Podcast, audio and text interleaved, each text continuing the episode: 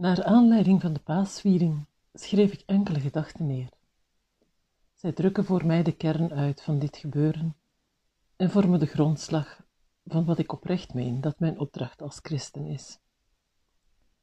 Van harte welkom op deze zoektocht naar inzicht en inspiratie. In deze bijdrage wil ik starten bij het hoogfeest van Pasen, waarin de vieringen inderdaad rijkelijk voorzien zijn van teksten, verhalen, lezingen die lijden, dood en verrijzenis plaatsen in de lange joods-christelijke traditie. Te beginnen met het scheppingsverhaal. Alles begon met God. Zo begint het Oude Testament met het boek Genesis, en in het eerste hoofdstuk daarvan begint het eerste scheppingsverhaal. Een verhaal dat chronologisch niet eerst geschreven werd, maar gedateerd wordt rond de periode van de Babylonische ballingschap. In een donkere tijd van onderdrukking, van ontheemd zijn, klinkt een boodschap van hoop. Niet de chaos, de wanorde, het duister, de slavernij zijn de bestemming van de schepping. Wel het licht, de aarde die ons gegeven werd om te beheren als een goede huisvader. De mensen, geschapen naar Gods beeld en geroepen om in liefde met elkaar te leven. Maar de schepping is niet af en niet volmaakt. De werkelijkheid blijft een opdracht, een zoektocht naar geluk. Heel het Oude Testament spreekt ervan. Ook de verhalen van de uittocht, doortocht, intocht.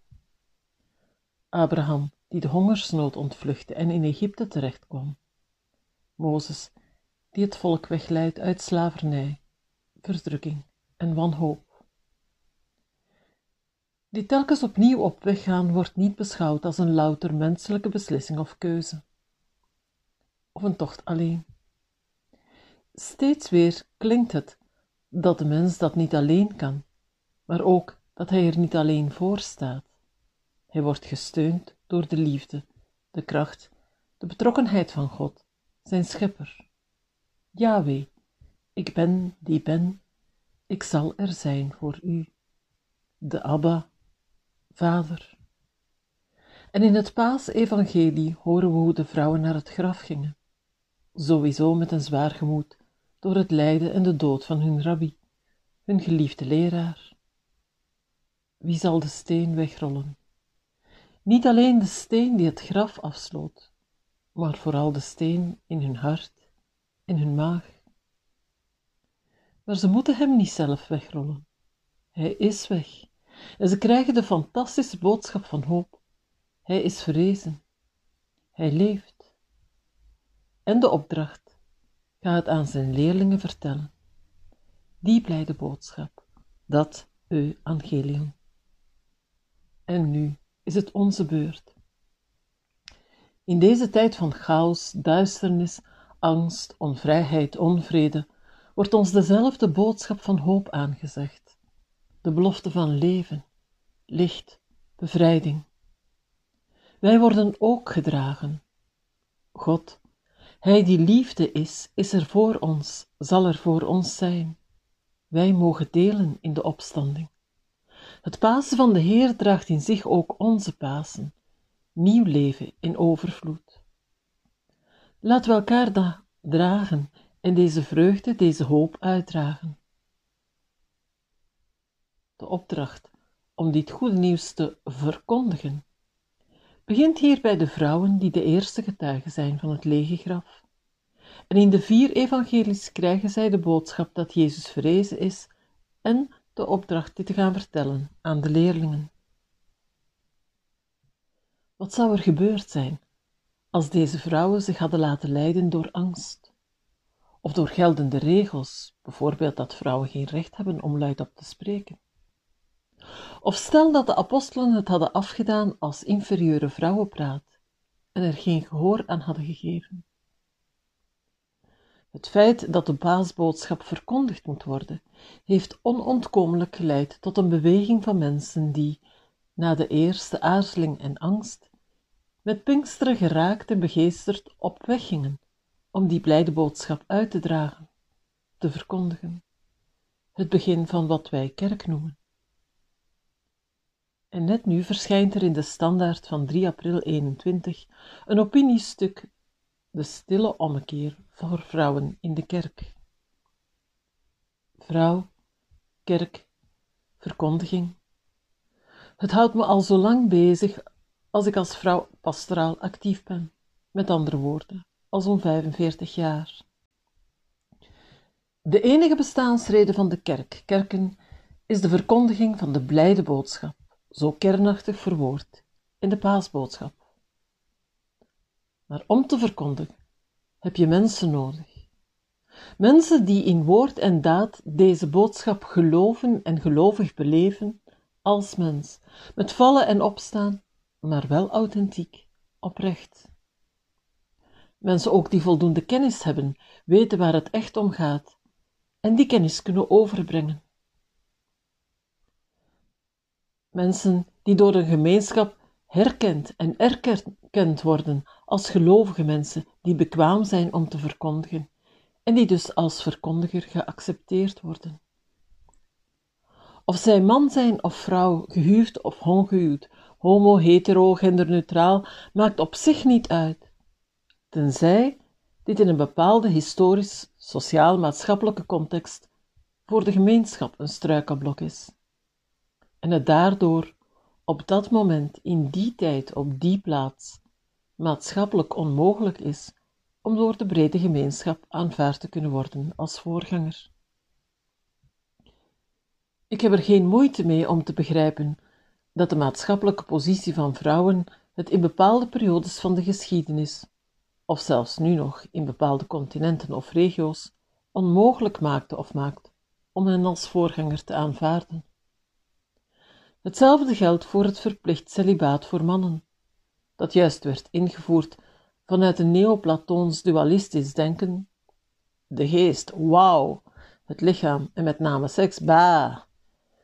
En omwille vanuit de hand lopende erfeniskwesties, vooral dan van de hogere geestelijkheid.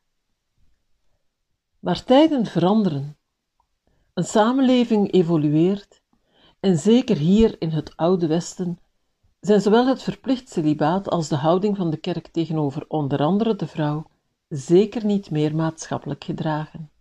Integendeel, ze zijn voor velen een struikelblok en benadrukken alleen maar hoe wereldvreemd de kerk is en hoe ver ze afstaat van de dagelijkse realiteit van het leven hier en nu. Er is zoveel nood aan verkondiging van die hoopvolle boodschap. En er zijn ook heel wat mannen en vooral vrouwen die die taak kunnen en willen opnemen. Maar die botsen op een muur van rigide regels. Het wordt hoog, hoog tijd dat de kerkelijke leiders zich focussen op die meest fundamentele opdracht van de verkondiging van de blijde boodschap en dat ze zich daarbij laten inspireren door de apostelen, met name het eerste apostelconcilie, beschreven in het boek Handelingen. De eerste leerlingen namen hun opdracht tot verkondigen heel serieus, maar botsten vrij vlug op het probleem van de besnijdenis. De apostelen, net als Jezus' vrome Joden, vonden de besnijdenis een belangrijke regel. Maar eens de uitbreiding van het christendom verder ging naar de zogenaamde heidense gebieden, ontstond er een heel fundamentele discussie. Moesten heidenen om christen te worden eerst jood worden, en dus besneden worden, of niet? En daarnaast ook het zich houden aan de joodse spijswetten. Het is ongetwijfeld een bitterharde strijd geweest, en men heeft er zelfs een concilie voor bijeengeroepen. En daarop heeft men duidelijk gekozen voor de voortgang van de verkondiging. En heeft men datgene losgelaten wat de verkondiging toen op dat moment op die plaats in de weg stond. En daar was behoorlijk veel moed voor nodig. En die is nu evenzeer nodig. De wereld is veel groter en veel diverser geworden, en niet overal kan men dezelfde regels hanteren, omdat er nu eenmaal enorme maatschappelijke verschillen zijn. Maar laat de plaatselijke bisschoppensynodes in alle eerlijkheid kijken, wat staat hier de verkondiging in de weg? En laat hen dan dezelfde moed hebben als hun eerste voorgangers. Als hier het verplicht celibaat en vooral ook de houding tegenover de vrouw en de uitsluiting van vrouwen uit het ambt, terwijl het de facto hoofdzakelijk vrouwen zijn die met hart en ziel de kerk dragen, als die dingen maken dat de kerk ongeloofwaardig is, dan moet men dat oplossen. Respecteer elke mens, ongeacht zijn geaardheid, sekse, afkomst. Schaf het verplicht, niet het vrijwillig gekozen, celibaat af. Stel de ambten zonder onderscheid open voor mensen die bekwaam zijn. Het gaat niet om principes van gelijke rechten. Als mannen het mogen, moeten vrouwen het ook mogen. Als celibataire mannen het mogen, dan ook gehuwden, enzovoort. Nee, het gaat fundamenteel om de dienstbaarheid in navolging van Christus en gehoorzamend aan de opdracht die van hem de vrezene uitging, verkondigt de blijde boodschap.